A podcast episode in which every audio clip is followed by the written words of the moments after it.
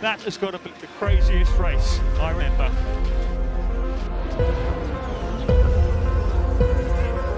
It's lights out and away we go. Yes, it's pole position.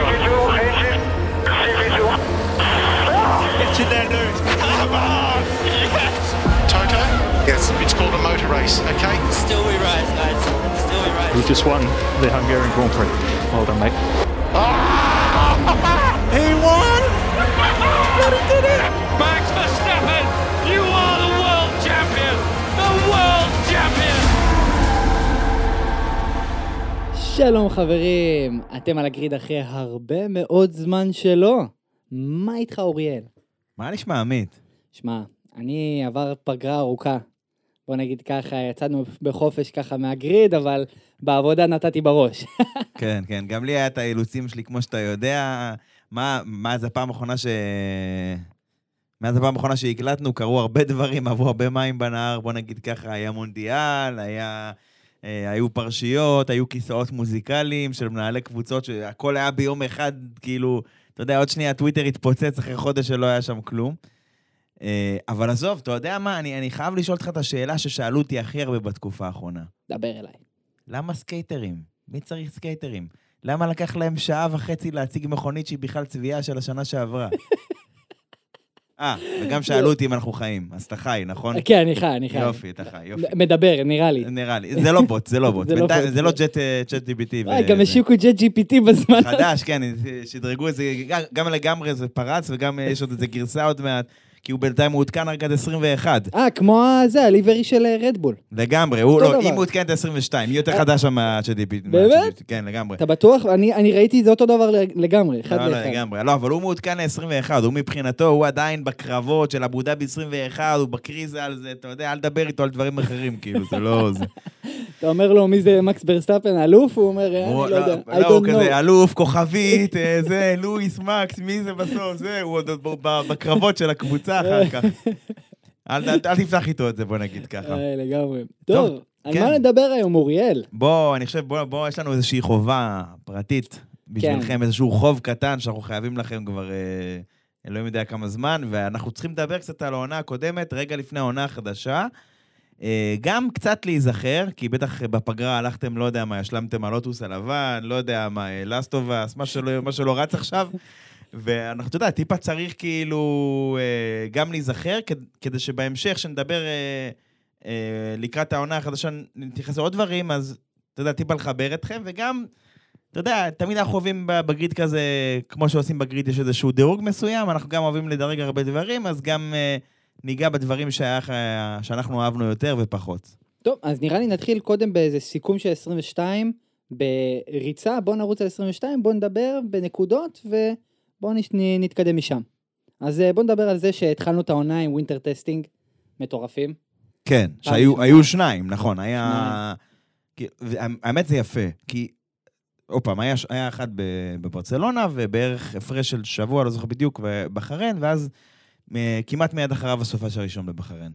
עכשיו, זה היה מעניין, כי ההפרדה ביניהם היא הייתה, היא לא הייתה רק אה, פיזית מבחינת תאריכים של כמה ימים, גם היה כאילו כל טסט כזה, הוא הציג תמונה שונה לגמרי. אתה מבין את הכוונה? לחלוטין תמונה שם. כאילו, קודם כל, בטסט הראשון, אה, גילינו את ה...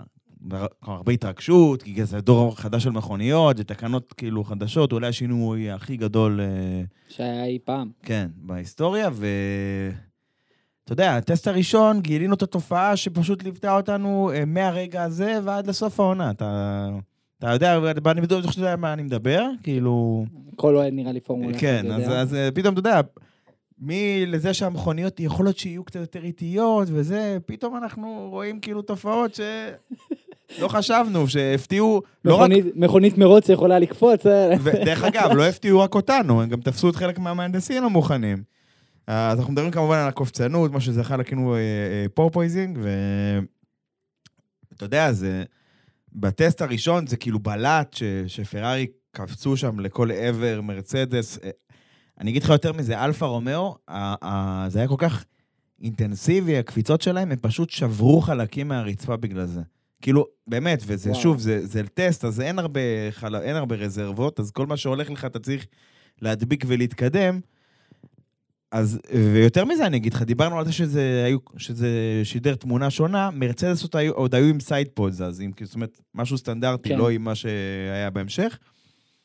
אבל אולי מה שהכי מוזר, או שמראה באמת כמה מבחנים זה לא משהו משקף, אתה זוכר איזה קבוצה הייתה נראית טוב? יש לך זיכרון? ברור, נו. מקלרן. טוב, יפה. מקלרן היו בשיא, הפגרה? לא פגעה לך בזיכרון. ChatGPT.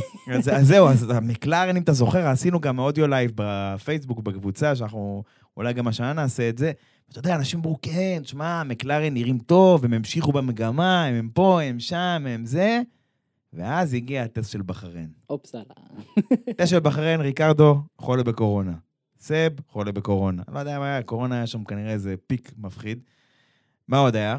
מרצדס, מדהימה את ה paddock. עם ה zeropod, עם ה... בעצם הקונספט הזה שפשוט נראה כאילו היא שכחה את ה sidepod בבית. מה עוד היה לנו שם? אז זהו, אז נקודה אחת לא שכחנו. או, זה, אולי זה בה- בהיבט היותר פוליטי, אבל בטסט של ספרד התחילה המלחמה באוקראינה. זאת אומרת, רוסיה פולשת ל- לאוקראינה, וניקיטה מזפין עוד אמור היה לנהוג בהאס. אה, יותר מזה, האס עוד הייתה עם צבעים אה, של דגל רוסיה. וואו. אה, ובסוף הוא לא נהג. בסוף הוא לא נהג כי אסה החליטה, החליטה לסגור את החוזה ביניהם, כן. בגלל כל מה שקרה, התחילו להחרים אתלטים רוסים ברחבי העולם, לכן לכן לכן. את מי הביאו, את מי הביאו במילואים צו 8 מיוחד לבחריין? את מי הביאו? קווין מגנוסן. קווין מגנוסן, אחרי שנה על הספסל, ווואלה, הוא בא ונתן עבודה. ויותר מזה, אחרי שנה שהאס לא עשתה כלום, מה זה לא עשתה כלום? ב-2021 היא, היא פחות או יותר, אה, מה שנקרא, סימנה על להביא, והשקיעה את כל מירב הזמן והפיתוח בעבודה של 22, וזה ניכר. המכונית שהם הציגו, היא הייתה נראית קודם כל מאוד מיוחדת, מאוד מפותחת, וגם הייתה נראית די מהירה יחסית. כן. לאיפה שהם היו קודם, הכוונה. אז זהו, אז זה היה באמת ה winter testing, ודבר אחד בלט שם, קודם כל רדבול מהר מאוד אה, התאפסו על העניין הזה של הקופצנות, הביאו איזשהו עדכון, פחות או יותר העלים את זה לגמרי. כל קבוצה התמודדה עם זה בצורה כזו או אחרת, יש קבוצות שיותר. מרצדס הביאה כל מיני פתרונות, ניסיונות, לא הצליחה לפתור, אבל אתה יודע, זה מרצדס. ואנחנו באותו זמן חשבנו, אוקיי, טוב, הם יעשו את המחקרים שלהם, ובמרוץ הראשון הם יגיעו, והם כאילו, אתה יודע, הם אה, יעלו על, ה- על הפתרון של הבעיה, והם יחזרו לאיפה שהיו, ונחזור לאיפה שהיינו ב-21, שהם יריבו עם רדבול, ועכשיו גם עם פרארי, שנראו גם ככה חזקים בשני הטסטים. וגם דיברנו על פרארי שאמורים להפתיע לקראת 2022. נכון, כי גם הם, אה, הם השקיעו המון בפרויקט הזה, מה שנקרא 674, שקיבל אז את השם איפון 75, המכונית הכוונה. תשמע, אה, מגיע המרוץ הראשון, וקודם כל היה מרוץ אדיר, כן. אה, אבל מרצדס לא בכיוון. סבבה, הם 5-6, והרבה הרבה מאחוריהם אה, זה, אבל הם לא בכיוון. ואם יש עוד קבוצה ש, שגם, שכמו שאמרנו, שהייתה פתאום 180 מעלות, זה מקלרן. אתה יודע, בתנאים הקרירים של ספרד בפברואר, הכל בסדר, הייתה מהירה, הייתה זה, אבל בחום של בחריין, משהו שם פחות עבד הבלמים הקדמיים שלה כל הזמן התחממו, הם היו צריכים לאלתר שם בשטח אה, כל מיני דקטים, כל מיני חלקים כאלה, תעלות קירור של הבלמים, לא מקרבון, משהו, ריתחו איזה משהו בשטח. ומקלרן פשוט היו בשום מקום, הם היו בסוף, אוקיי? וזו קבוצה שאנחנו מדברים עליה שהיא מ-2018 נגיד, 17 הייתה עוד איכשהו מקלרן אונטה, 18 ככה על הפנים, 19, 20, 21, באופן עקבי, היא כל פעם משתפרת, כל פעם כן. מגיעה לזה, כאילו אנשים כבר ציפו שמקלרן תהיה, אה, לא יודע אם להתחרות על האליפות, אבל לא, היא אבל הרבה יותר איך- קרובה ממה שהיא הייתה בפועל. ברור. פודיומים אה, באופן יחסית אה, אפשרי, כאילו, נכון. פודיום. אה, פודיום, אה, איך איך אומרים, בשגרה. כן. לא, לא במרוץ ש-30 פורשים או משהו כזה. אה, טוב, אז נראה לי משם עוד נקודה מאוד מעניינת מבחריין, זה היה קווין מגנוסן, דיברת עליו בטסטים, אבל אה, גם בבחריין הוא, הוא הביא מקום חמישי. נכון. זה ו- היה, כאילו, הם לא האמינו, האס לא האמינו שהם הצליחו להביא כזה, כזאת לא, תוצאה. אני חושב, שהם, אני חושב שהם, שהם כן ידעו שיש להם מכונית טובה. וזה ניכר. אמרנו, דיברנו על זה, הם השקיעו שנה שלמה בזה. ב-21 הם לא עשו כלום חוץ מלהשקיע בזה. כאילו, המכונית של 21 היא פשוט carry over, היא המשך של 20 פלוס מינוס, רק שינויים מינימליים הם עשו והמשיכו הלאה. וכן, זה האס הייתה טובה ואלפה רומאו הייתה טובה. נכון. עכשיו, בדיעבד אנחנו יודעים להגיד ש... שהרבה קבוצות, בנ- בנוסף לכל הבעיות של הקופצנות הזאת, הם התקשו מאוד לעמוד במגבלת המשקל שהוא הוטלה אז. אה, ובאמת, אחרי שרובן התלוננו ל-FIA וכל הדברים האלה, ה-FIA הסכים להעלות להם ב-2-3 קילו את ה- זה ל-798 קילו, את המגבלה המינימלית, וגם אז קבוצות כמו מרצדס היו 10-15 קילו עודף, ורדבול 10-15 קילו עודף, ופרארי 10-15 קילו עודף. אבל אלפה רומאו, לא, הם היו בסף, כי הם השקיעו את כל המאמץ שלהם בזה. ולכן היה להם איזשהו פור על ההתחלה, שהם היו יותר קלים מהשאר, שלדעתי, לטעמי לפחות, בהמשך הדרך, הם לא ניצלו את הפור הזה כדי לצבור מספיק נקודות בהתחלה, לפני מה שקרה להם בהמשך, כל שלל בעיות האמינות שליוו אותם. שבסוף אה, הם יצאו הקבוצה שפרשה הכי הרבה ב-2022.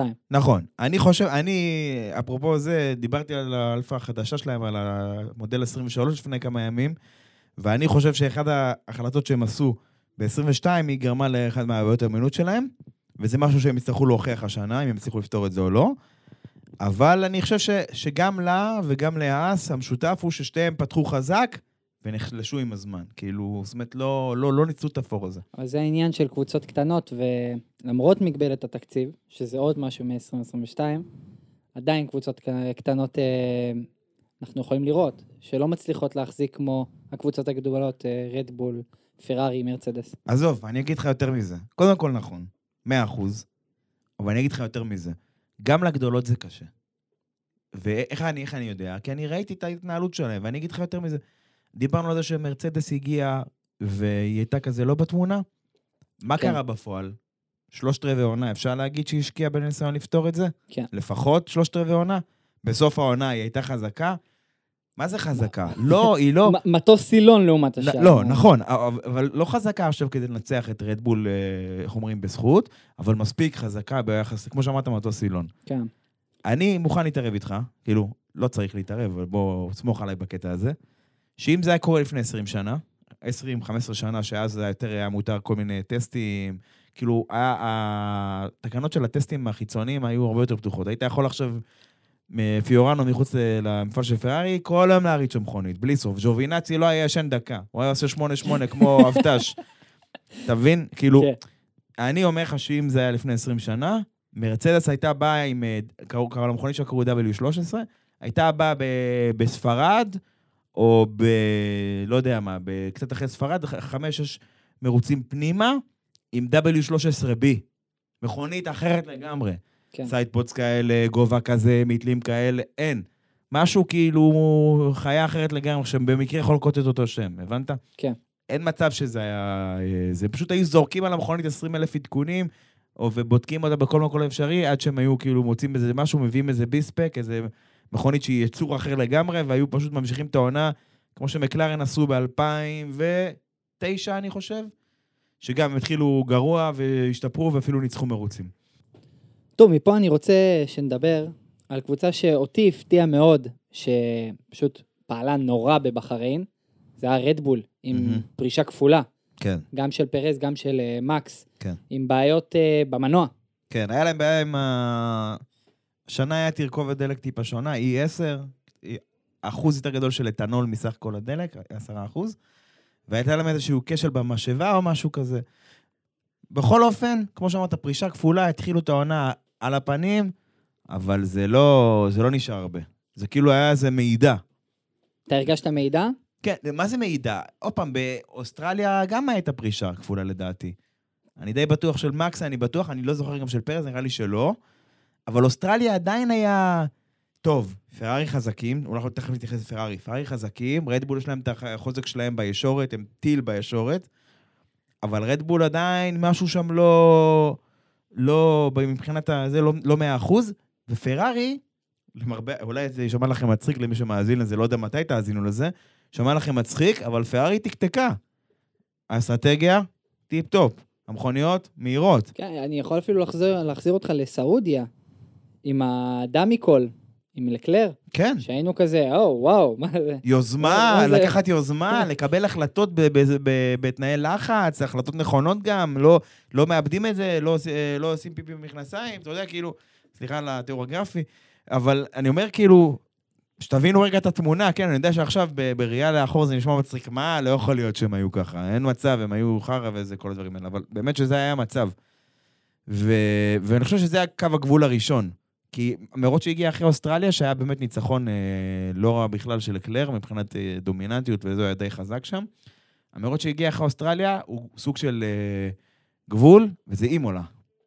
באימולה דברים טיפה התהפכו לטעמי. רדבול הביאו איזשהו עדכון, הורידו טיפה משקל. רדבול, כמו שאמרנו, הם התחילו ב overweight, זה כמו טיסת לואו-קוסט. הם התחילו ב overweight, עשו קניות בחו"ל, ופשוט כזה באו לכל הנוסעים בשדה, תשמור לי את הג'קט, שמור לי את הפלייסטיישן, תשמור לי את המגץ, ככה לא, רק, רק לאורך עונה שלמה. לא טיסה אחת, 20 טיסות, בסדר? כן. חילקו את כל הדברים עד שלא היה להם אה, את האוברווייט, או עד שהם... שהגיעו לאבו דאבי עם... אה, או שהם שילמו קצת על ה overweight, לא שילמו הרבה. אז אני אומר, אז הם באימולה הם הביאו את העדכון המשמעותי הראשון שלהם מהבחינה הזאת. פרארי היו חזקים בטירוף באימולה. אני זוכר עד עכשיו את ה chicane, אותו chicane שלקלר אה, עף. שם, הוא, הוא היה, הוא עף שם גם כל הסופש, עם גשם, בלי גשם, מה שלא יהיה, הוא פשוט טס שם. פרארי הייתה מדהימה באימולה. וזה היה מבחינתי תחילת הסדק הזה שהתחיל, לי- לי- אתה יודע, להיבהר שם. ורדבול שהתחילה לקחת את עצמה בידיים. אני חושב שהם לקחו, זה היה ספרינט. אתה יודע, תקן אותי, אני חושב שהם לקחו כמעט את כל הניקוד האפשרי. כן, גם כן, כן, 1-2, זה- גם 1-2 זה היה שלהם, 1-2 הראשון של רדבול מאז. וכמעט כל הניקוד האפשרי שלהם, אה, כאילו, אנחנו מדברים ספרינטים, אנחנו מדברים פאסט לאפים, כל מיני דברים כאלה, כן. כמעט כל הניקוד האפשרי. אנחנו אני. אומר, אני אומר דווקא רדבול בסופש הראשון מאז 2013, אה, 1-2. 16, כן, 16. 16, כן. מלזיה 16. 1-2, וואו, אה, זהו. המון זמן. אה, ועוד נקודה מעניינת שאני חושב, אה, אם אנחנו מדברים על רדבול, המעידות של רדבול היו דווקא בגלל אמינות, ואחרי בדיוק האמינות פרארי נכנסו לתמונה, וכשפרארי היו צריכים להצליח, פשוט רדבול היו רגילים, הם עשו את העבודה שהם צריכים. לא, מ- ו- מרגע זה קשה, קשה לי להצביע על טעויות מאימולה ועד אבו דאבי. אני מדבר איתך מהמרוץ הרביעי, זה מרוץ ה-23, קשה לי להצביע על טעויות קשות של רדבול. היה להם טעויות, כמו לכל קבוצה, אבל הם היו כאילו מכונה משומנת. מקס ורדבול. פרז, אתה יודע, טיפה מאחור הרבה פעמים, אבל אין. קשה להצביע על טעויות, טעויות פטאליות שלהם, בוא נגיד ככה. אני רוצה דווקא לקחת אותך עכשיו ללג האירופאי, ובאמת לדבר על פרארי. מהמם. כי נראה לי זה נקודת המפתח של האליפות של מקס.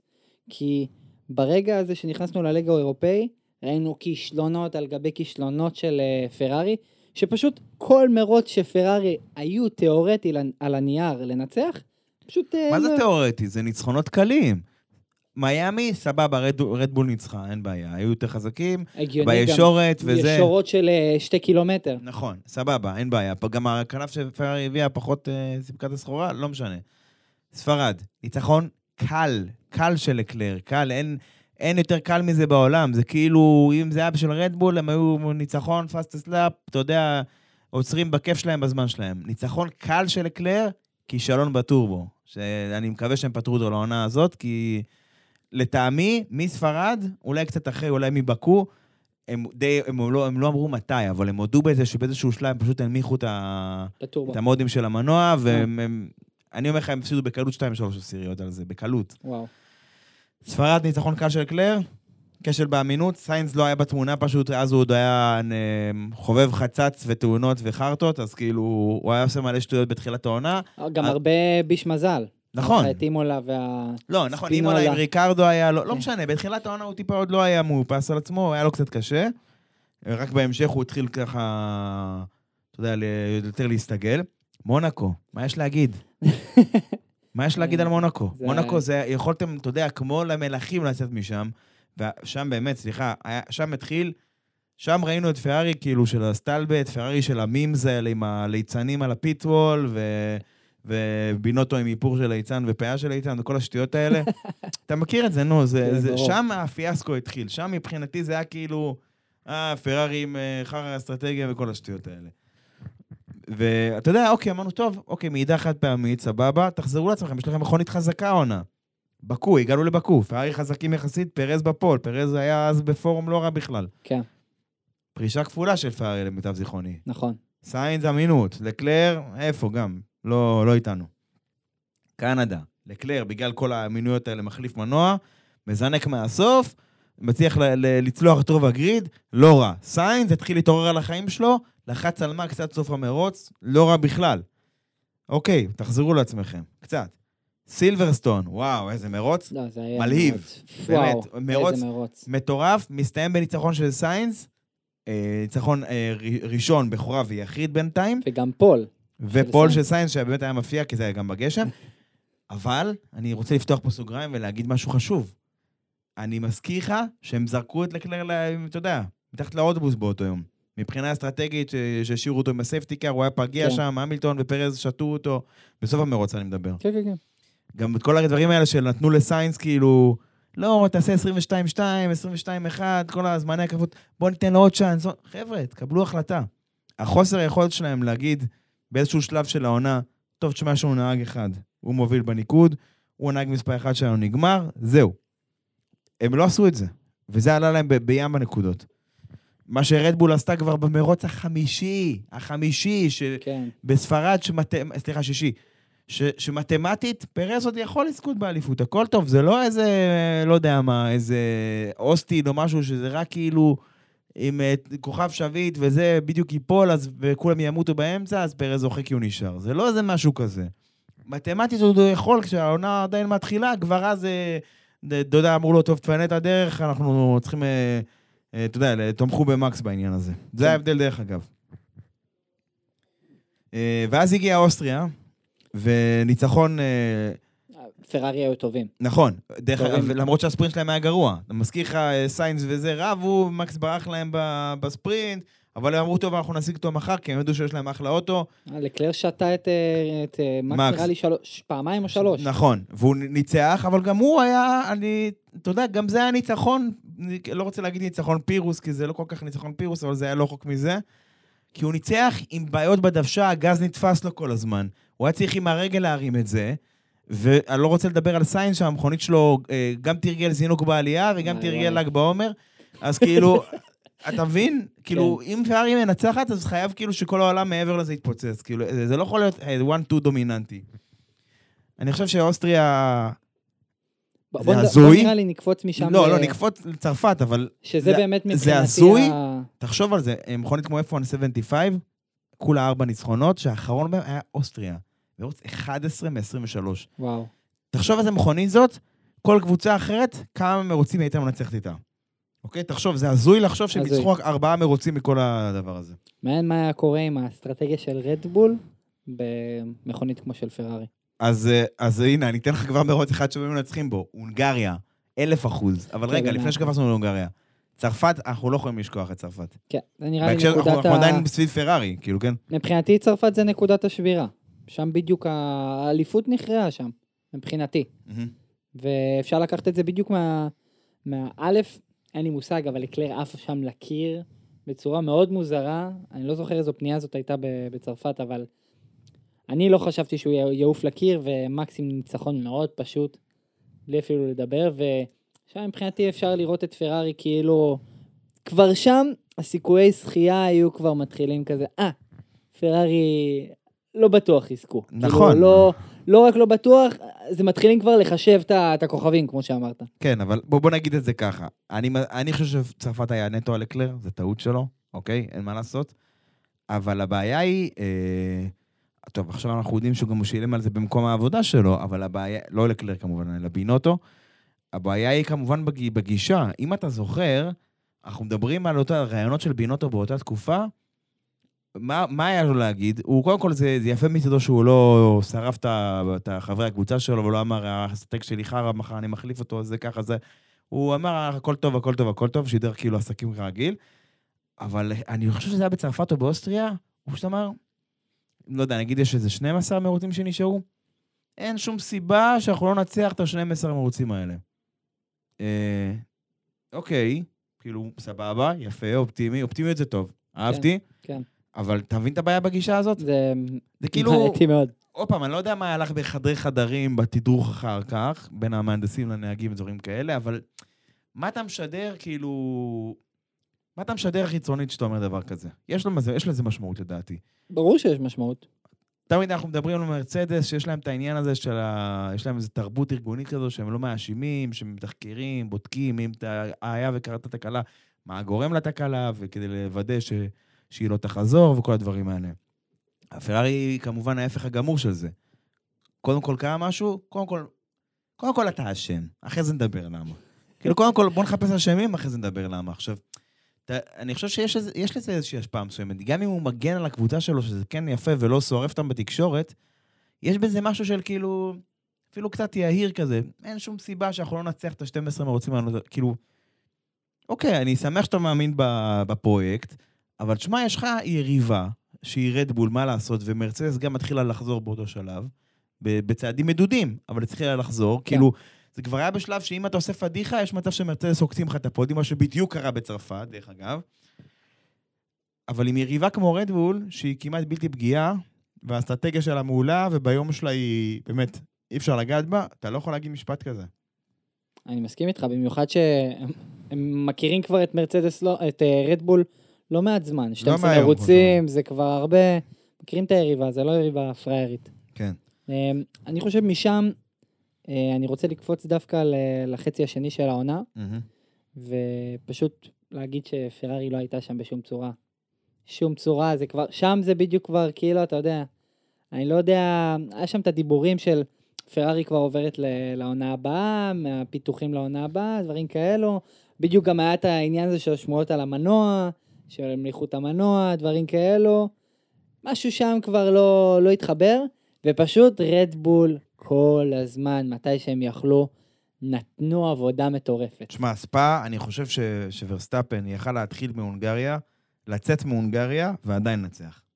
ספא היה כאילו כל כך, כל כך דומיננטי, זה לא משנה שהוא היה לו עונשי מיקום, התחיל איזה 15, גם מקלר התחיל יחד איתו, זה לא משנה, הוא היה כל כך דומיננטי במרוץ הזה, הוא, הוא היה ליגה, אתה יודע, ליגה, ליגה אחרת, כמו שאומרים. כן, אה, אני מסכים.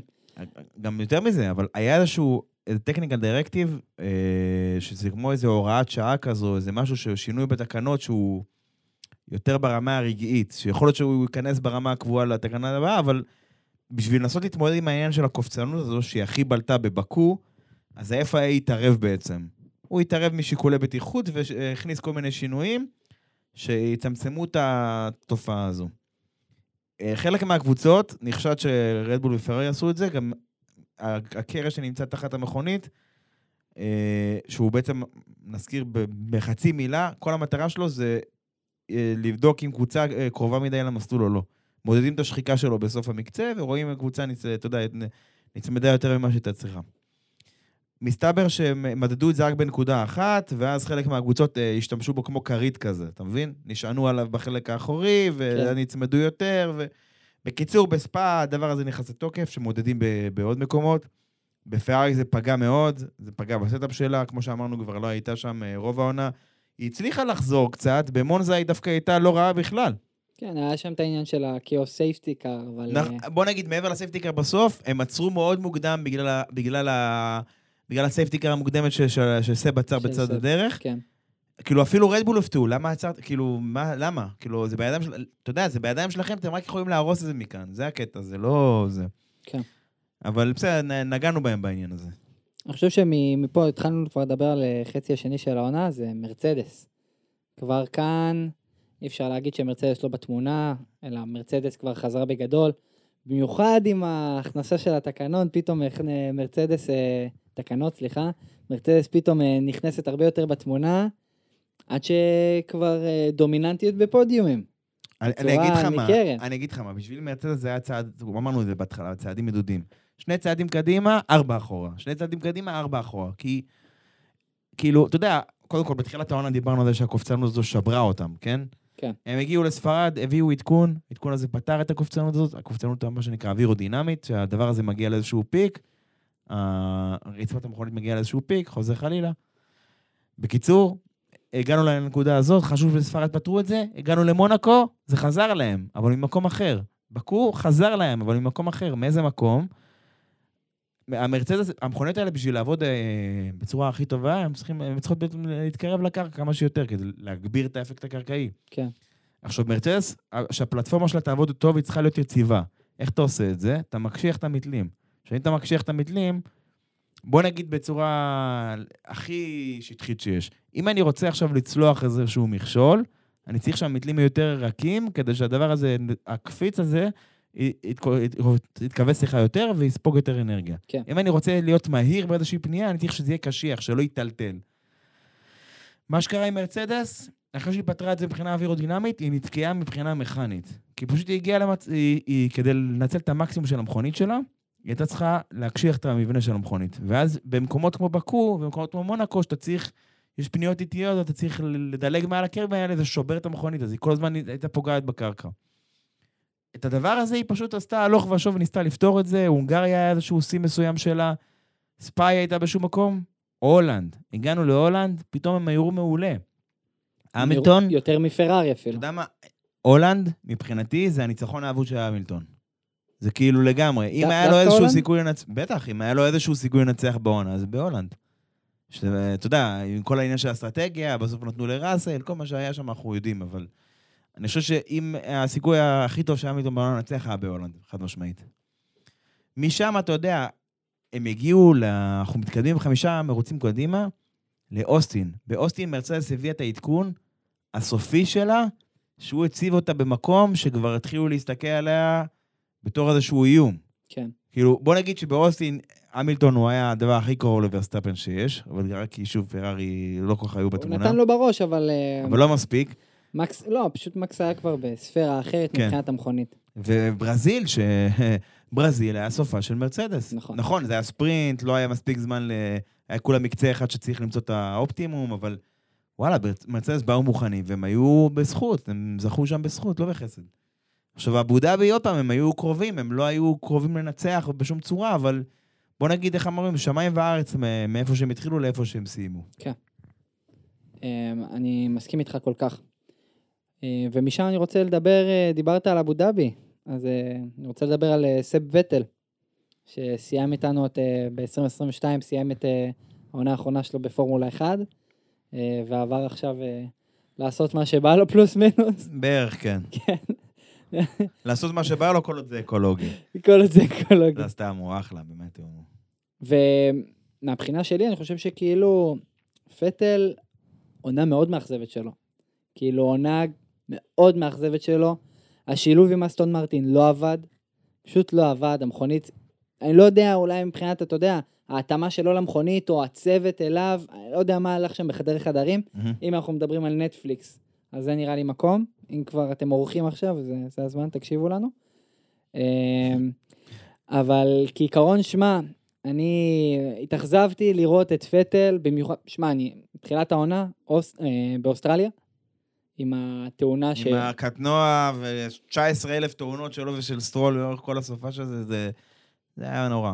נורא, וכאילו, שמע, עונת, עונת פרידה לא כזאת כאילו מזהירה. לא יודע, אפילו העונה נראה לי של רייקונן אה, בסאובר שנה, שנה לפני זה, הייתה הרבה יותר מזהירה מזאת. כן. כי הייתה פחות אה, כישלונות, כאילו היה כזה, אתה יודע, רייקונן כזה, לא עושה כלום, בסבבה לא, שלו. הוא גם בא בכיף שלו, אתה יודע, זה לא, אין לו מה להוכיח, כבר הכל טוב וזה. אבל תשמע, זה, זה, זה אי אפשר להפריד את העניין של אה, אסטון מרטין אה, מפטל.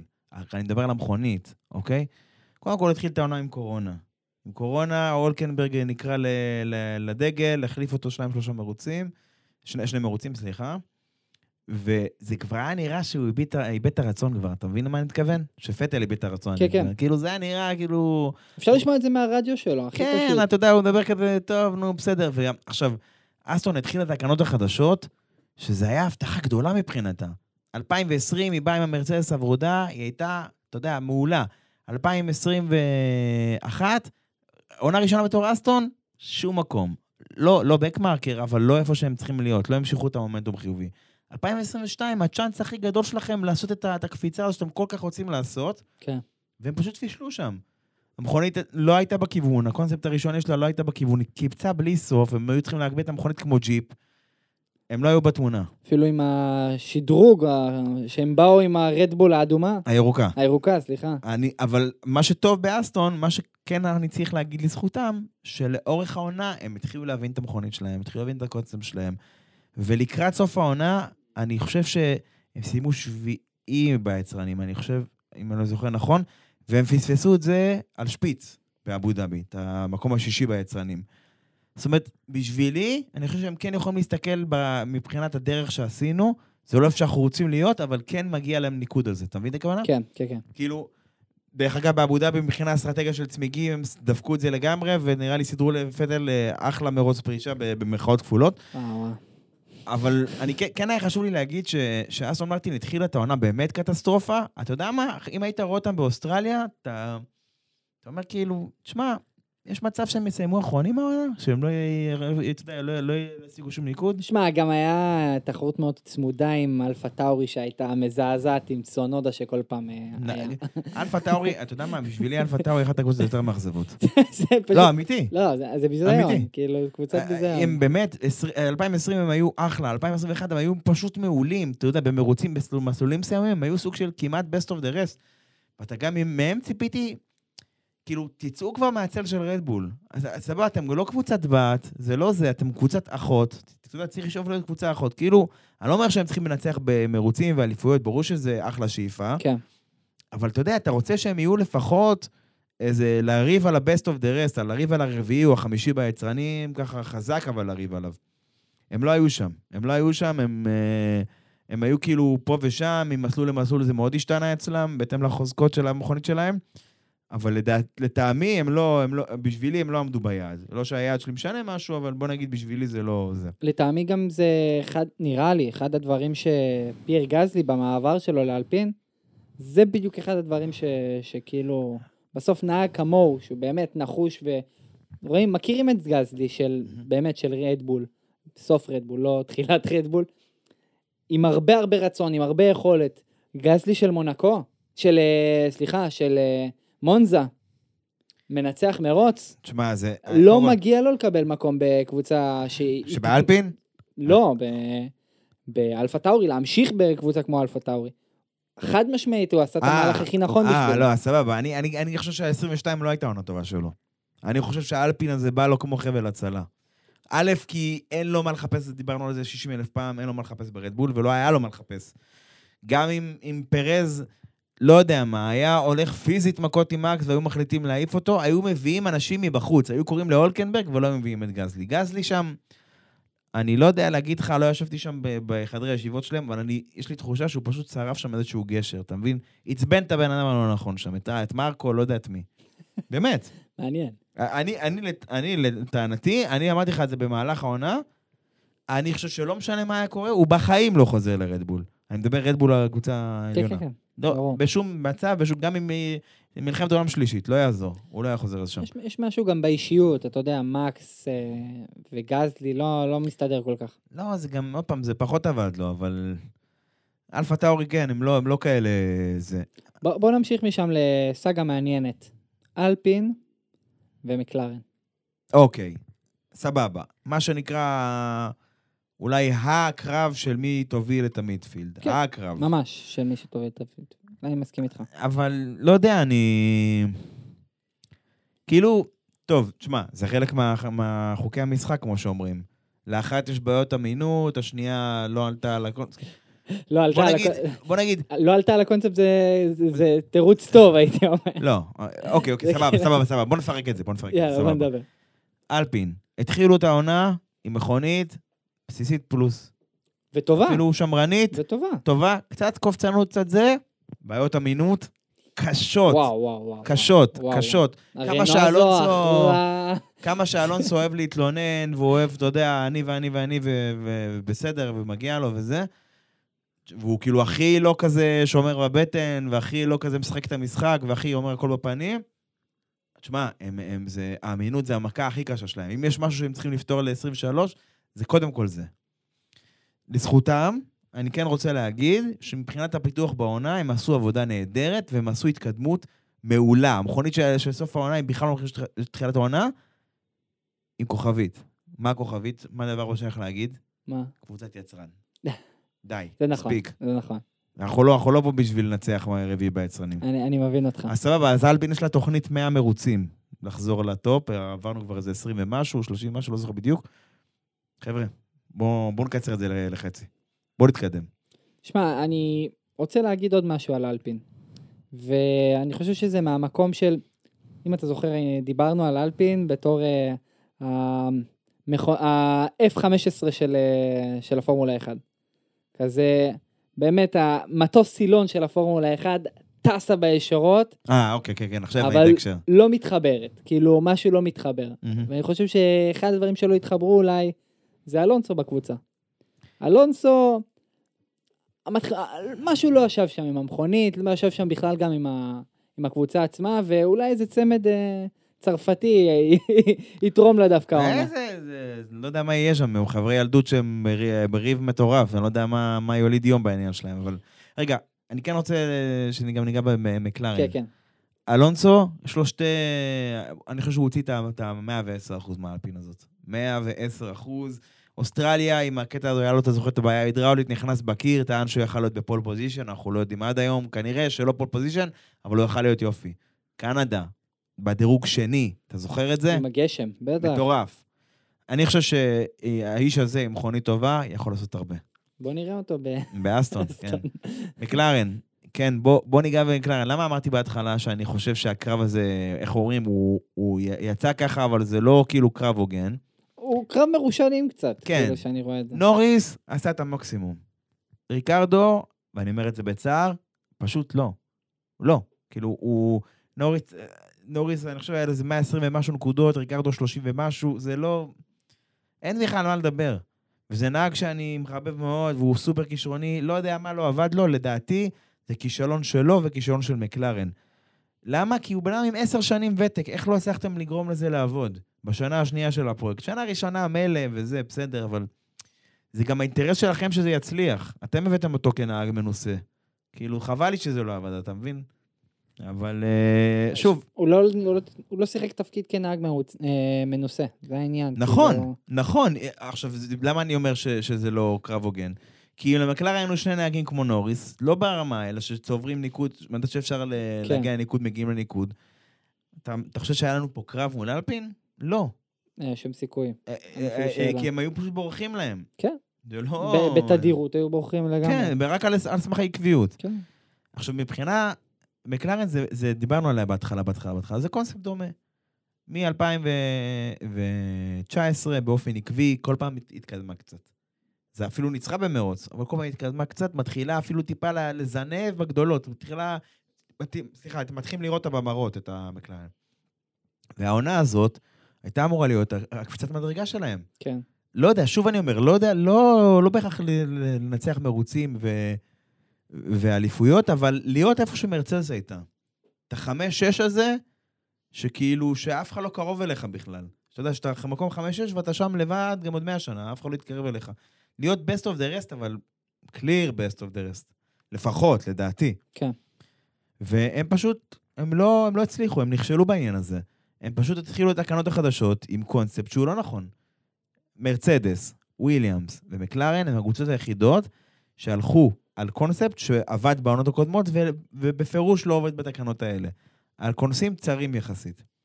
מה גם שמקלרן לקחה כיוון אחר לגמרי, היא בשלבים עשתה את זה. מקלרן לא עשתה כמו אלפין מלא מלא מלא מלא עדכונים כל פעם קצת.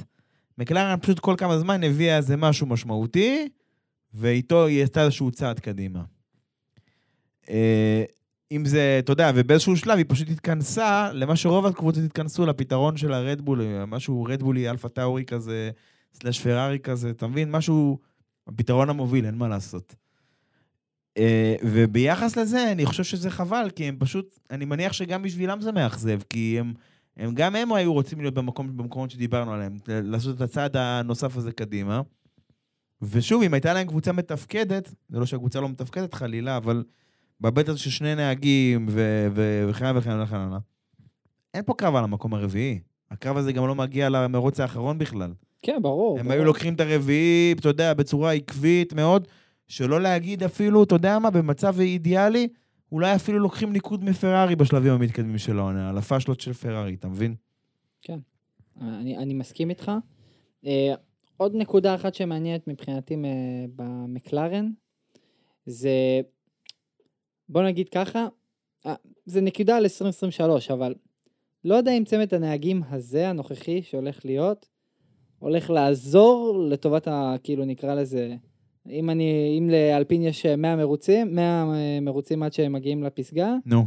נגיד אה, תוכנית האברסט של אה, מקלרן. לא יודע אם זה, זה הדבר הנכון ביותר. אוקיי, אז אם כבר 100 מרוצים, בואו נשווה את התוכנית של מקלרן. מקלרן לא שמו יעד, לא שמו, לא הציבו מספר, אבל הם בונים מנהרת רוח חדשה, ואנחנו כן מדברים על שנה מסוימת. בואו נגיד ש-25 היא צריכה להיות השנה של מקלרן מבחינתם. אבל 25 יש זמן, זה שנתיים. יש לנו בינתיים שתי עונות לעבור. כן. אז אתה אומר לי בעצם שאתה לא מאמין בפיאסטרי באותה מידה? זה יותר מדי צוות רעב. כאילו, אתה, אתה רואה את נוריס שפשוט שתה את ריקרדו, כאילו, בלי למצמץ, שתה אותו. כן. ותחשוב, פיאסטרי הוא לא פראייר, אנחנו יודעים את זה. פורמולה 3, פורמולה 2. נכון. אבל הצלחה בסבבים הנמוכים היא לא ערובה נכון. להצלחה בפורמולה 1. אבל זה העניין, אז נוריס יכול פשוט לדרוס אותו. אז סבבה, אז אני אומר, המינימום של פיאסטרי כנהג, לפחות בתחילת העונה, צריך להיות עשירית שתיים מנוריס. פער, כאילו, להיות, אה, שנוריס יוביל, אין מה לעשות, אבל עשירית שתיים מנוריס, להשתוות אליו ולנסות להוביל אליו בסוף העונה, לדעתי. אם הוא ישתווה אליו מההתחלה, מטורף. אם הוא יוביל אליו מההתחלה, מטורף, פגז, אין לי מילה אחרת לתאר את זה. אני חושב, למרות שיש להם חוזים, למרות שיש להם זה, אני חושב שזו שנה מאוד קריטית לשניהם, למניה שלהם. אתה מבין את הכוונה? לא של מקלרן, של כל אחד מהנהגים, הכוונה. כן. אם נוריס, נקרא לזה, משמיד את פיאסטרי, אז הוא מבסס את עצמו בתור איזה נהג, תשמע, ריקרדו, פיאסטרי, חבר'ה שמוערכים, חבר'ה שזה, אני נהג מהשורה הראשונה, רדבול בוא תיקחו אותי, לא אמרתי כלום. זה, אמרתי את זה ב- ב- בשקט, אמרתי את זה. כן. רדבול בוא תיקחו אותי, פרז פורש. ככה. הבנת? או מרצדס, לא משנה. כן. אם פיאסטרי אפילו מתקרב אליו, אה, משתווה אליו וזה, הוא, גו- הוא גומר את נוריס. כאילו, מה זה גומר? אף אחד לא יפטר את נוריס או משהו כזה, אבל זה כאילו, זה יפגע טיפה בזה, כי נוריס הוא היום הוא כאילו נהג סופר מוערך וסופר מוכשר, ואנשים כאילו לפעמים מזכירים אותו בנשימה אחת בקטע של הנהגים הכי טובים בסבב, ולפעמים הוא כזה טיפה פחות, טיפה זה, כאילו, אומרים כזה, ורסטאפן, המילטון, לקלר, חבר'ה כאלה, וכזה, נוריס וראסל כזה, יש להם טיפה, עדיין טיפה כוכביות כזה, כי הם עוד לא מאה אחוז שם. כאילו, עדיין יש אנשים שמטילים בשני החבר'ה האלה ספק, אתה מבין? אה, קצת על ראסל אחרי העונה הזאת אפשר להטיל, אבל... אה, עזוב, אני חושב שעל שניהם אי אפשר, אבל זה אני, הדעה האישית שלי. יש עוד... אה, בדעה שלנו, בקבוצה שלנו יש לפחות עוד 12 אלף דעות. אוקיי, לגמרי, בוא. לגמרי. זה לא... זה כבר יש אנשים שאמרו לי דברים אחרים לגמרי. אבל עזוב, אני חושב שהעונה הזו למקלרן, 23, לשני הנהגים האלה סופר קריטית. אה, טוב, אתה יודע מה, אבל אנחנו לא, אנחנו עוד לא מדברים על 23, אנחנו ספציפית עדיין נדבר על 22. אז מה, אה, בכל העונה הזאת, מבחינתך, מה היה המרוץ הכי טוב? שמע, זה... א', שאלה קשה, מה- מהבחינה האישית, כי, לא יודע, העונה הזאת הפיקה לנו הרבה הרבה אה, דברים מעניינים. בעיקר פרארי בגלל אה, כישלונות. לא, היו גם רגעים מפתיעים. היו גם רגעים מפתיעים. אמ, יש לי שתיים שאני מתלבט, אבל נראה לי אני אבחר. מבחינתי זה אינטרלגוס. אוקיי. פשוט בפער המרוץ הכי מבטיח, כאילו, והכי מגניב שיש. אני יודע שאתה רצית להגיד אותו, אוריאל, כי אתה, אתה, זה מבחינתך איזה פוי- favorite אה, תמידי. אינטרלגוס, לא ראסל, כן. וגם, שמע, הכל, כאילו, הסופ"ש של מרצדס, וכל המשחק של מקס מול אה, פרז וההחלפה, ופרארי, ו- ובכלל ספרינט מטורף, כאילו, ספרינט מדהים. אה, למרות שנראה לי אוסטריה היה הרבה יותר טוב, אבל אה, ספרינט גם. לא, אינטרלגוס, עזוב, אני, אני, אני לא...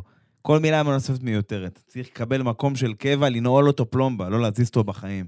אחד המסלולים הכי טובים, קהל מקומי אדיר, עם אווירת כדורגל, כאילו, מסלול עם היסטוריה. זה כאילו, אתה יודע, תנו לי עוד 20 כאלה, כאילו, באמת. עם כל הכבוד למיאמי ולווגאס, שזה כאילו... את מי אתם מנסים למשוך? את וויל סמית? את די.ג'יי חאלד? את מי, כאילו... בואו נדבר לאנשים שמתחרים, תעשו לנו מסלולים עם אופי. תשמע, מיאמי, מה זה היה בסוף? זה מגרש חנייה של הדולפינס, של מועצדון NFL, כאילו... אתם כן מוגבלים בשטח, אבל לא באמת, יכולתם לעשות מה שאתם רוצים שם. למה אתם לא עושים פניות עם הטיות, דברים, כאילו...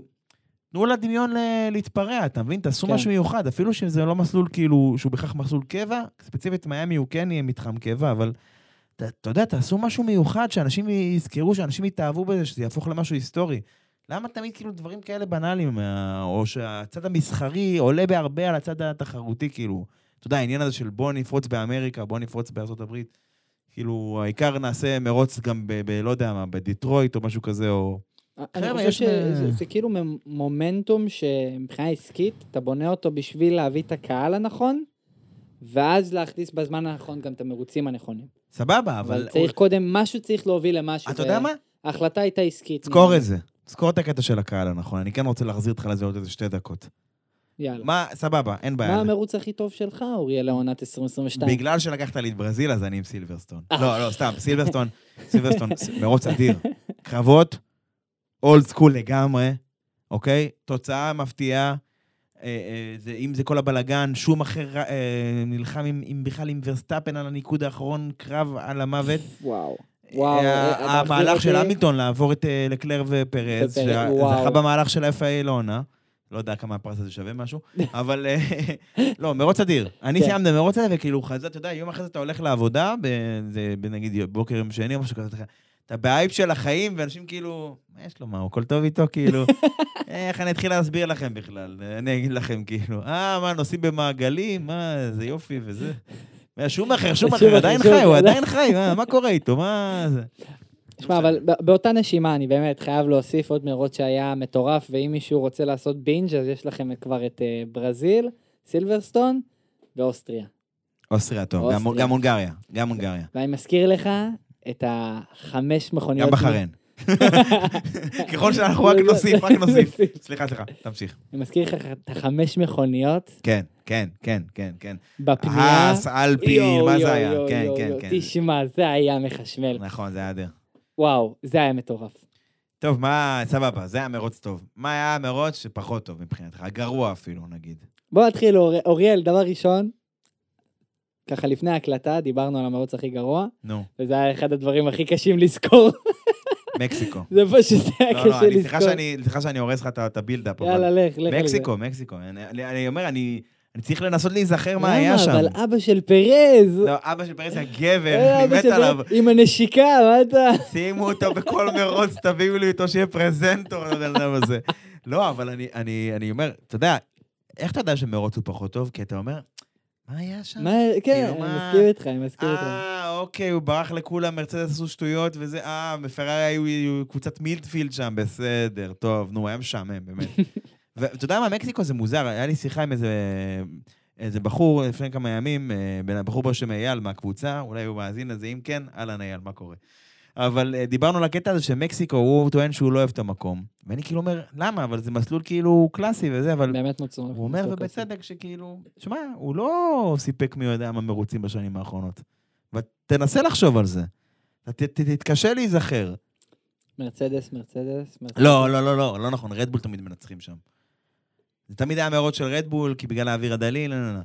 אבל אני אומר כאילו, שוב, אני כאילו, אם אתה אומר לי מקסיקו, וגאס, אני אומר מקסיקו, אבל לא, זה ברור, אני. ברור, אני ברור. עזוב שנייה, כי אני מתעלם מהשיקול העסקי, אבל... כי אני תמיד מעדיף את המסלולים היותר קלאסיים.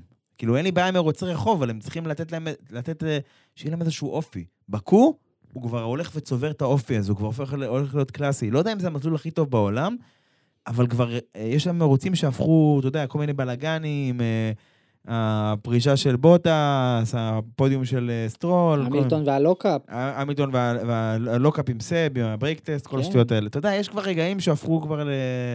שכאילו, כבר מי שמתחיל לצפות היום, זה כבר נהיה היסטורי בשבילו. לא משנה, עזוב, בוא, בוא נתקדם לדברים החשובים באמת. יאללה. טוב, אה, יש לנו פינה מיוחדת לפרק הזה, ואנחנו קוראים לה היכל התהילה של ה grid. סבבה. אז מי... יופי, זה היה הכי- הרבה אנרגיות אמרתי את זה, באמת. בוא, בוא, בוא ניגש שנייה, מה, מה, מי הזוכים שלנו בפרס ה... באמת, הוא, הוא לא כזה פרס יוקרתי, אבל סמכו עלינו, הוא יותר שווה מהמהלך השנה של ה-FIA. אה, חד משמעית. טוב, אז ההיכל התהילה שלנו, הרגעים שעשו לנו את העונה, במחאות. אה, למה אתה חייב להכניס את המבחרות? אה, לא, אתה יודע, הרסתי, הרסתי. אין, הרסתי. טוב, מה, יאללה, בבקשה, תקריא לנו את המועמדים. את. הזוכים, את הזוכים. המועמדים או הזוכים? זוכים, זוכים, זוכים. זוכים. יש. אצלנו הרבה זוכים, הרבה אנשים יעמדו כזה על הפודיום. מהלמעלה למטה. מה שאתה רוצה, תתחיל. במקום הראשון אה, של היכל הדעילה של הגריד ל-2022, מקס בברזיל לא נותן לעקוף את פרז. לא נותן לא לפרז. לעקוף. אני חושב שזה... אך. שזה... לדעתי הוא לא יתנהג כמו אלוף עולם באותו זמן. אני אגיד לך למה, כי האנשים כאילו טענו לטובתו, שמה, הוא רייסר, הוא לא מוותר, הוא לא זה... מה, כאילו, מה נשאר לך? אתה מקום שישי בערך, זה לא שאתה יכול לקחת פה פודיום, אתה לא יכול לנצח, לא כלום. זכית באליפות, הקבוצה שלך זכתה ב... אה, כאילו, אתה זכית, כבר אין לך מה להוכיח, אף אחד לא יכול לגעת בך, זה נטו בשביל, בשביל היצרנים כבר, זה נטו בשביל לעזור לחבר שלך. לא, סליחה, ביצרנים הם כבר זכו. הם זכו כבר. זה נטו לעזור לחבר שלך. נטו, ולא היה קורה כלום אם היית מפנה לו את המקום. כלום, היית רק משפר את הסיכויים שלו לנסות לזכות במקום השני. כאילו, אתה יודע, זה רק להיות כאילו, סליחה, זה פשוט להיות חרא, סליחה על הביטוי, אבל זה המצב. ואני חושב שכאילו, אלוף עולם, שבן אדם שהוא בטוח בעצמו, כמו שמקס בטוח בעצמו, אז מה אכפת לך? כאילו, זה, זה לא מפחית מכבודך אם היית מוותר על זה, להפך, אני חושב שזה היה מעיד עליך כבן אדם. כי בן אדם שהוא בטוח בעצמו מה שיש לו, אז מה זה משנה לו? בוא תעקוב, מה זה משנה? אני את המרוץ הזה לא הולך לנצח, נכון? כן. היית שישי באינטרגלגוס, אה, ראסל היה שם, ב... כבר הגיע. לאבו דאבי כבר. הוא כבר, אתה יודע, התקלח, זה, טס כבר, הוא לא היה שם, לא היית מנצח ולא היית לוקח פודיום. בוא נדבר על זה. סתם, מיותר לדעתי. טוב, טוב. בוא נתקדם זריז לחבר'ה הבאים. היכל התהילה, מספר 2, זה היה לנס טרול מעיף את אלונסו באוויר. וואי, תקשיב. אני, אני, אני במקומם, אני במקום אה, לורנס, במקום הבעלים של אסטון, שם, מגדיל את זה ב-4K, אתה יודע, משהו טוב, ממסגר את זה, שם את זה בכניסה לאסטון, אחי. אתה יודע, לחדר תדריכים. כל פעם שאלונסו וסטרול ייכנסו העונה, שיראו את זה. שיהיה להם את זה בראש, ככה לחשוב על זה, שחבר'ה לא איי, לעשות. שטויות. לא לעשות שטויות. שמע, זה קודם כל... drive safe למטה כזה. זה- איך אני נוהג? 03, אתה יודע, כזה.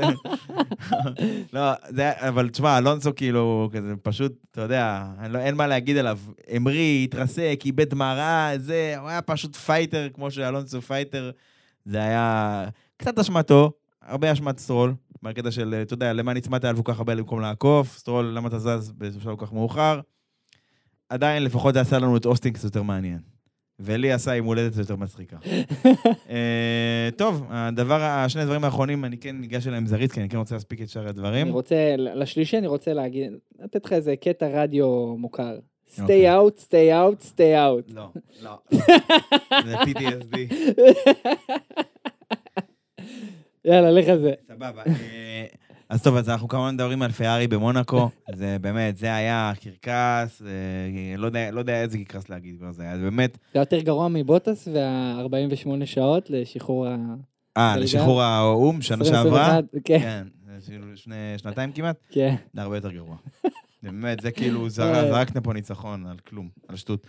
אנחנו כן רוצים אה, להקדיש, אפשר להגיד חביבת הקהל או משהו כזה, פרס כזה ניחומים. ניקו אסטיפי, שנפרדנו ממנו בצער העונה, תודה על רגעים מרגשים, תודה על אה, כל המרוצים שהפכת למעניינים עם מכוניות בטיחות ודגל אדום. אה, אתה אחלה. גם כבן אדם הוא נראה לי אחלה, ודרך אגב, צחוק בצד, אני בטוח שהוא יותר כישרוני משתינו פי 950, כאילו, בסוף הוא היה בסבב הכי מהיר בעולם, נכון. והגיע לשם, ומגיע לו הרבה הרבה כבוד, ואני מקווה שיהיה לו הרבה הצלחה בהמשך. גוטיפי, אוהבים אותך. אוהבים אותך, יא גבר. טוב. אה, יאללה, בוא נפתח את אה, הימורי חצי העונה שלנו. יאללה. אז בוא נשמע את ההקלטה הראשונה. אני מהמר, הניצחון של המילטון. שמעת את זה פעם ראשונה פה. בסדר? טוב, תשמע, אה, יאמר לזכותי שהוא היה קרוב. כן, כן. גם, אתה- גם בהולנד ו- ובהונגריה, אני חושב שאם הדירוג שלו היה יותר טוב, הוא, הוא היה גם יכול להתחרות על הניצחון בצורה קצת יותר טובה. בוא נגיד אבל יותר ככה. כמו הולנד. בוא נגיד הולנד יותר. כן. אה, שמע, זה זה היה קרוב. אה, אולי עונה. אולי עונה. הולנד. בוא נראה, טוב, אני, אה, זה, זה כבר משהו אחר. אני מקווה שהם יחזרו, שיהיה לנו קצת יותר עניין. טוב, יאללה, ב- להקלטה שלי. בבקשה. אוקיי, אני מאוד מאוד רוצה את זה, ואני מקווה מאוד שזה יקרה. פרננדו אלונסו בפודיום. שמע, מי ידע? מי? ידע? אתה האמנת בהם, האמנת בהם שהם יפתרו את הבעיות המינוס שלהם. אני, אני אגיד. לך, אני הייתי בטוח בעצמי, כמו שבאתי להחלטה שאלפה טאורי הולכים אה, להיות אה, כישלון החצי הראשון. כן, לא, אבל, אבל יפה, יפה, אני, אני, אני מכבד את האומץ הזה. אה, טוב, בוא, אה, אתה יודע, אנחנו באמת רגע לפני העונה החדשה, ועוד רגע תעלה העונה החמישית של Drive to Survive בנטפליקס. אה, שוב, זה סדרה שחשובה להמון המון אנשים, גם אצלנו בקבוצה, ואנשים באמת מחכים לזה משנה לשנה. אז בוא, אחרי שקצת אני ואתה כן מכירים את העונה הזו, כי פיזית חיינו אותה, דרך הפודקאסט, דרך הקבוצה, כל הדברים האלה, תן לי איזה רגע אחד שהיית רוצה לראות. לא מחייב שבאמת צילמו אותו, באמת הוא ישודר, אבל משהו שהיית רוצה לראות. וואו. שמע, זה סופר מעניין. יש לי כמה רגעים שאני רואה, אה, וזה כאילו רגעים שבהם קיבל, הקבוצה קיבלה החלטה בזמן המרוץ, ואז זה השלכות אחרי המרוץ. אוקיי. רגע אחד, שאנחנו זוכרים, אם אנחנו לוקחים את פרארי, זה היה סילברסטון, שהשאירו את אה, לקלר הרבה הרבה זמן בחוץ. שם היה מעניין לשמוע מה היה בחדרי, כזה, אתה יודע, חדרי אה, ישיבות. בחדרי להבין. חרדים. להבין באמת מה הולך, כן. כאילו, ואיך פרארי מסתכלים על אה, לקלר כנהג. האם באמת, אה, כאילו, נותנים לסיינס את האופציה להיות אה, ולהוכיח, שווה ערך גם, כן. או באמת, כאילו, זה לקלר וזה רק מכוון לקלר. מעניין אותי לשמוע את ה... אפילו, ת- תעזוב, אל תעשו שום מריחה. תכניסו אותי לחדר אה, ישיבה של פרארי, דיבריף אחרי, ה- אחרי הדבר הזה. מהמם. אחרי המרוץ. מבחינתי זה, זה מטורף. כאילו, אתה מקבל פשוט, כאילו, משהו אחר, אתה, אתה מבין יותר תהליכים שעוברים, אתה, אתה מבין יותר אה, מסקנות שהקבוצות מקבלות בלי... בזמן שאתה במרוץ אי אפשר לדעת את זה, וגם כשאנחנו מנתחים ככה בפודקאסט עם כל הידע שיש לנו פה מאחורי הקלעים, קשה לראות את מה הקבוצ- הקבוצות אה, חוות ואת הנתונים שיש להם בידיים. יפה. טוב, תשמע, אני לא יודע, אני...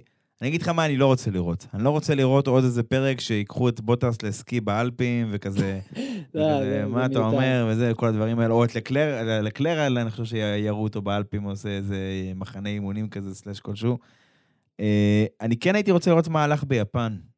כאילו, קצת שיסקרו את יפן בהרחבה, כל החרטא שהיה שם מבחינה, כאילו, קודם כל המחדל הבטיחותי עם הטרקטור של סיינס. וואו, אה, סופר מעניין. העניין הזה שכאילו ורסטאפן, רגע, הוא זכה באליפות? הוא לא זכה באליפות? כאילו, שטיפה יראו כזה את הבלבול של הצוותים, טיפה...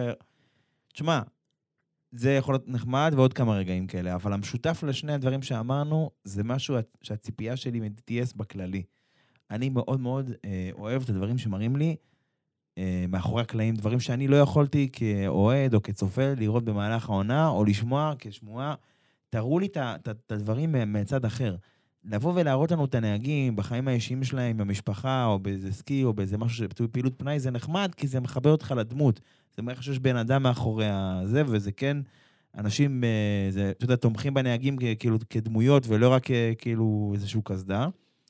אבל אני חושב שכן צריך לתת יותר משקל לדברים שמאחורי הקלעים, ש... למה? כי זוכר שאמרתי לך, נחזיר אותך לקטע של איזה קהל להשאיר, ואיזה קהל, מה שאמרת לי קודם, שצריך לדעת איזה קהל להביא, אז אני רוצה להחזיר אותך בדיוק לנקודה הזאת.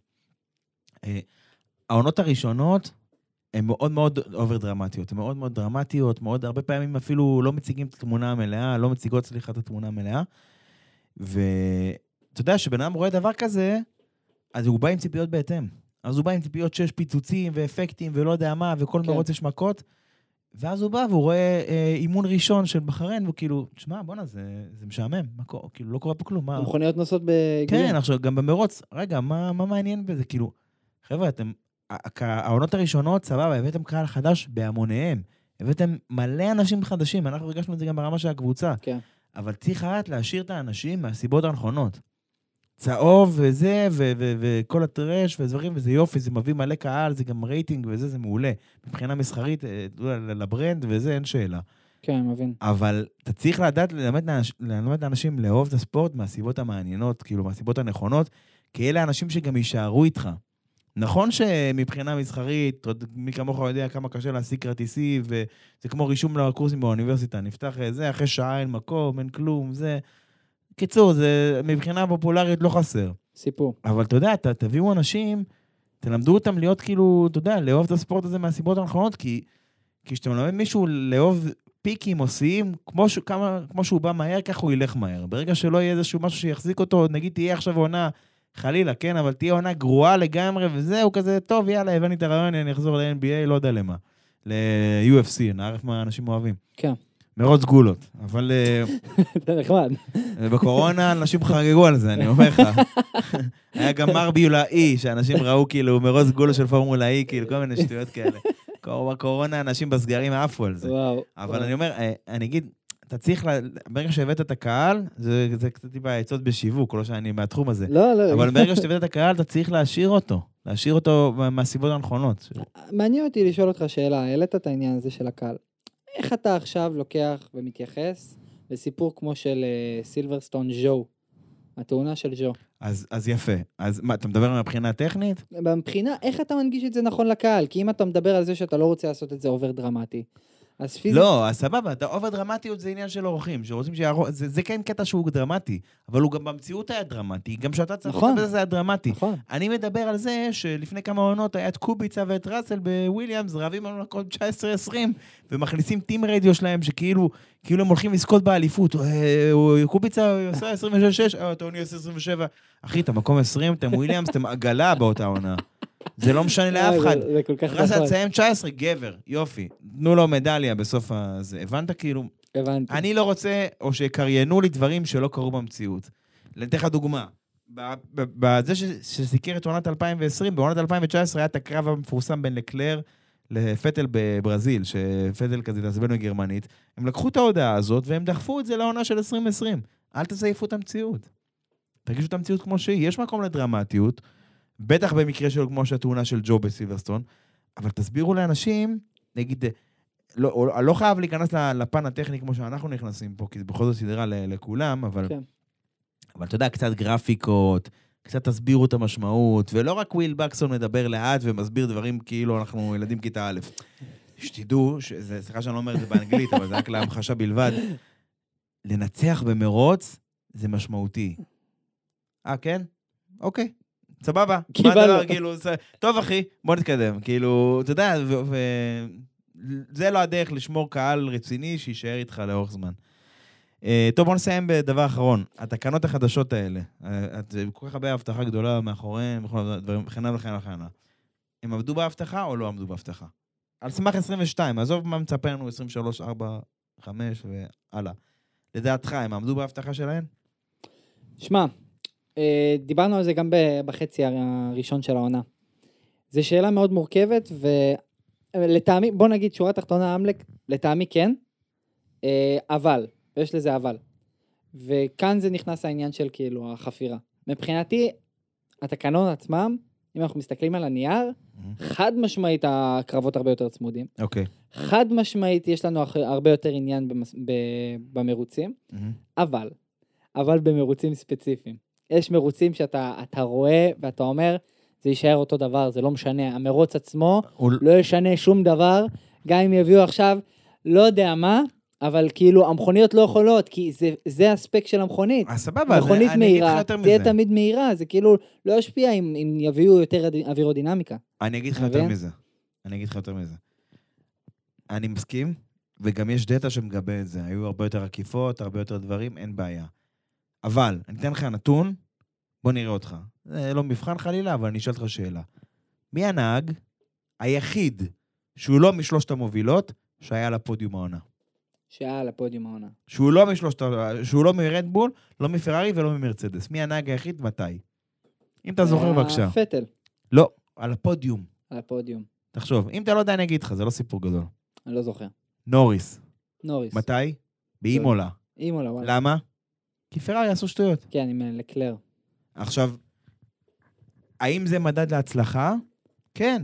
חד משמעית, זה אפילו כישלון קטן של התקנות, כי אנחנו הבטיחו לנו שהפילד יהיה יותר צפוף והרבה יותר אה, קרוב והרבה יותר דברים כאלה. אני לא חושב שנכון שנשפוט אותם על סמך 22 בלבד, אני חושב שנכון יהיה להסתכל ב-23 דברים טיפה יותר, אנשים טיפה יותר מבינים תקנות מה יהיה. אבל כשאנחנו מסתכלים על זה ככה, נכון, היו יותר עקיפות, ואמרת באוסטריה חמש מכוניות, נכנסו לפנייה, מטורף. כן. אבל כשאתה חושב על הנתון הזה, רק נוריס, הנהג היחיד שהיה מחוץ לשלושת המובילות, וגם זה היה בזכות טעות של פרארי, אז לא, אז אנחנו עוד לא שם. אבל אני שוב, מסכים, אם תשווה את זה במיוחד לשנה, שנתיים האחרונות, זה חד משמעית לא בכלל ב... ברור, אבל עוד פעם, בכיוון. מקלרן פישלה בתחילת עונה, שיפרה את זה. וויליאמס פישלה, שיפרה במידה מסוימת, נשארה איפשהו מאחורה. אסטון פישלה, שיפרה את זה במהלך, אה, לקראת סוף העונה, אבל גם היא פישלה.